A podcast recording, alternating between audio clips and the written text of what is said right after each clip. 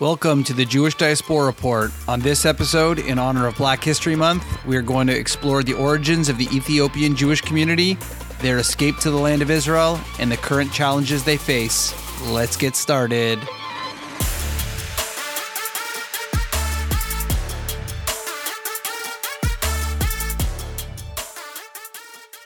The Jewish community of Ethiopia had been established in somewhere around the destruction of the first temple in 587 BCE. The origins of the Ethiopian Jews are unclear, although some do believe that they are descendants of the king of Israel Solomon and Queen Sheba. Scholars once believed that during the Middle Ages, the Beta Israel or Ethiopian Jews were a homogenous group living under a unified autonomous Jewish rule. Yet new discoveries shown that it's a little bit more complex than that. Sometimes Beta Israel or the Ethiopian Jews were treated well by the Ethiopian monarchy, but other times they did suffer persecution. When fellow Ethiopians referred to Beta Israel as falasha, a derogatory term meaning outsider, sometimes this became a bigger issue, like in 1624 when the ruling king's army captured many Ethiopian Jews, forced them to be baptized, and denied them the right to own their own land. According to local legends, some members of the Beta Israel chose suicide over conversion. Since the Beta Israel community existed in isolation from other Jewish communities around the world, they developed a unique set of religious practices, in some ways quite different from what was typically considered to be Jewish by the other branches of Judaism. For example, an order of Ethiopian Jewish monks was founded in the 15th century to strengthen the community's religious identity and resist the Christian influence. This monastic movement introduced an organized approach to religious practice, creating new religious literature and prayers and adopting laws of ritual purity. This can be seen in one of the first Western accounts of Ethiopian Jews that describes a community that followed legal sections in the Hebrew Bible, observing laws of purity surrounding menstruation, birth, and death. They observed Shabbat, and they believed in values such as respecting elders, receiving guests, and visiting mourners. The community apparently referred to their Torah as Orit, which possibly comes from the Aramaic term of the Torah Orita, and kept their Torah scrolls covered in colorful cloths in the house of prayer and or in homes of one of the priests, called Kesim. The traces of Judaism within their community is obvious, and it seems like they got along with their community at times, but also did not get along with their communities and faced some persecution similar to their brethren across the world. Literacy rates among the Ethiopian Jews was very low, so finding records and books on, on these topics is very difficult. However, we do have oral traditions that date back to the beginnings of the communities and very rich culture when we come back, we're going to take a look at how this community was treated within their borders and how they ended up making their way to Israel. This is the Jewish Diaspora Report. We'll be right back after this break.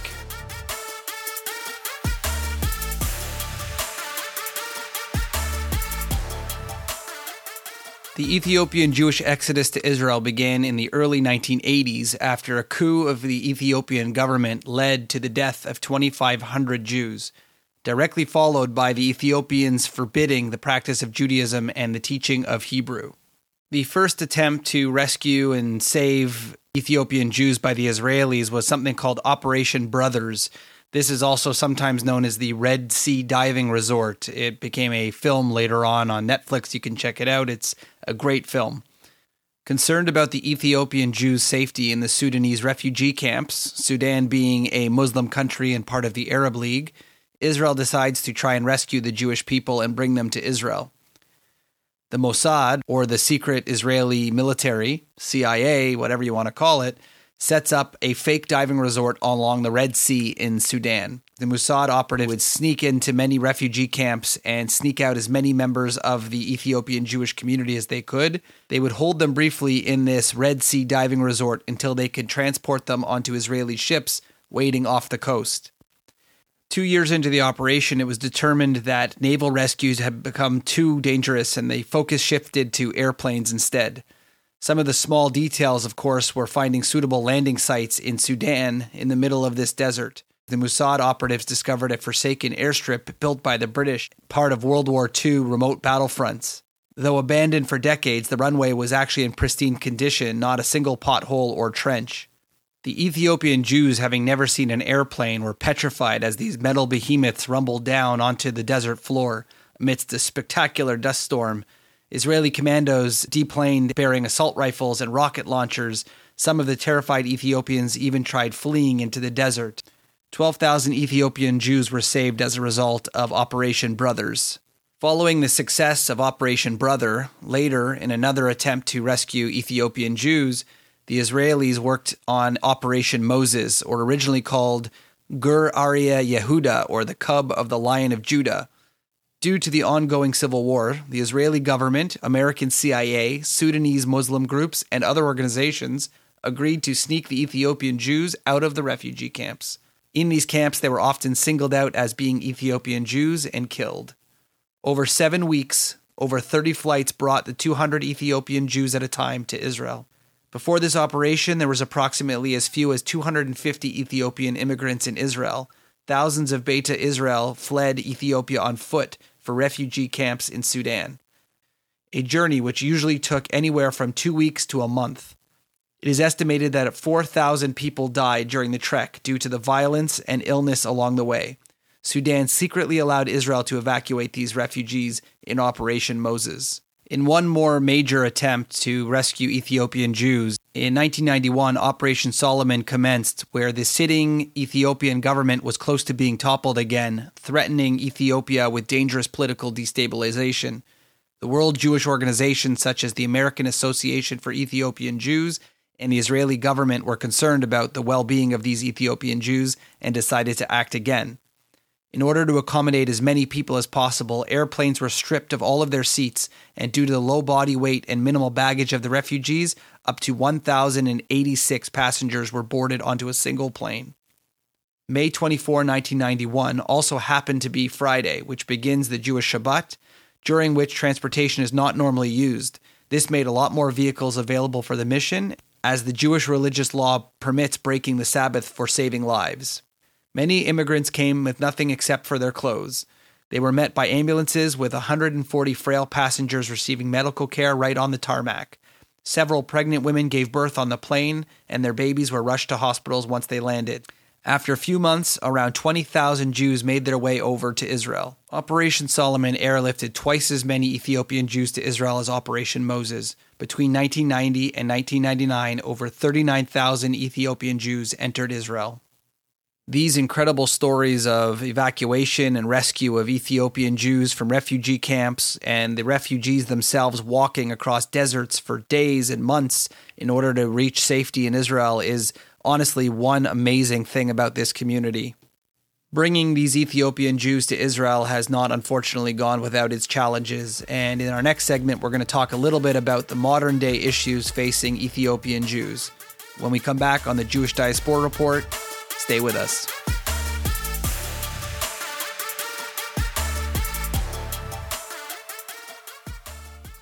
Today, the situation of the Ethiopian Jews in Israel can be described as complicated.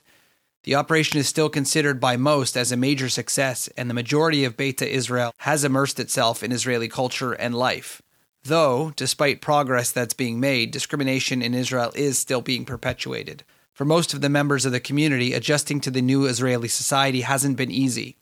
In the beginning, the new arrivals spent between six months and two years in absorption centers learning Hebrew and getting accustomed to the Israeli life. The Beta Israel community hasn't always been treated equally in Israeli society. On one of my trips to Israel with a birthright group, I actually had an Ethiopian Jewish woman on the trip who gave a little bit of a talk to our group about this very unique view on Israeli culture and Israeli life. She had mentioned, of course, that there is a unfortunate misconception within Israel that has created some of the discrimination that stems from the idea that these Ethiopian Jews are and have been given so much by the government as way of handouts and to help them get along. And there's a lot of uh, anger towards them because it is seen and there's a stereotype that these people are lazy, not working, just getting free stuff from the government. And unfortunately, that has penetrated the social ideas of the country at times. In fact, this is typically not the case where Ethiopian Jews have, for the most part, become self sufficient in many ways. Yet, for some reason, the stigma from the 1980s and 90s when they first arrived and the help that they received from the government has kind of stuck with their community and created a little bit of hostility. This hostility really reached a point in 2015, exactly 24 years after the operation was completed, where Ethiopian Israelis demonstrated in Tel Aviv and Jerusalem against racism and discrimination. I was actually in Israel in 2019 when the Ethiopian Jewish population in Israel was becoming a lot more active in protesting after the unfortunate death of an 18 year old named Solomon Teka, who was killed in Haifa by police. And this led to a similar sort of Black Lives Matter type protest against uh, Israeli police and the discrimination that sometimes black people in Israel were facing. Obviously, any death at the hands of police is completely wrong, and it is totally understandable that these Ethiopian communities are trying to speak out against any type of discrimination. And Israel has not always handled it perfectly, I'm sure, like many countries I always try and explain to people when we talk about these very difficult issues is, you know, places like United States and Canada are hundreds of years old and yet unfortunately are still grappling with these issues of uh, race and equality and making sure that there isn't any systemic issues. And Israel, which does have its challenges, is now only 80 years old even though the Israeli country has dealt a lot with different people from different backgrounds, whether it's uh, Mizrahi Jews, Sephardic Jews, Arabs, uh, Druze, a lot of people have different complexions, skin colors. Unfortunately, the black community only showed up roughly 1990s, and it has been a very short time for Israel to sort of grapple with these first time minorities. And even though they're not perfect and they have not been doing as quick a job as everyone would like. We need to keep that in mind, and we'll hopefully have them grow to a better, more equal place for all people within their community. In the end, during this Black History Month, we should look back at the incredible struggles and amazing feats of the Ethiopian Jewish communities, what they dealt with within their own borders, the getting out of their borders and heading to Israel and what they're dealing with in Israel today is honestly nothing short of incredible. And in this short amount of time that they've been living in Israel, we've watched them flourish and become really an amazing and very integral part of the Israeli society. And hopefully, we'll see this for many years to come. And we'll be able to celebrate all of their successes along with the success of the state of Israel. This definitely goes to show how amazing of a place Israel is that they will make sure that all Jews are safe, no matter what skin color, no matter what background. If there's a Jew in trouble, Israel will go and find them and protect them. This has been another episode of the Jewish Diaspora Report. We hope you enjoyed this episode. Please check us out at jdr.podcast on social media. Thanks for listening. We'll see you next time.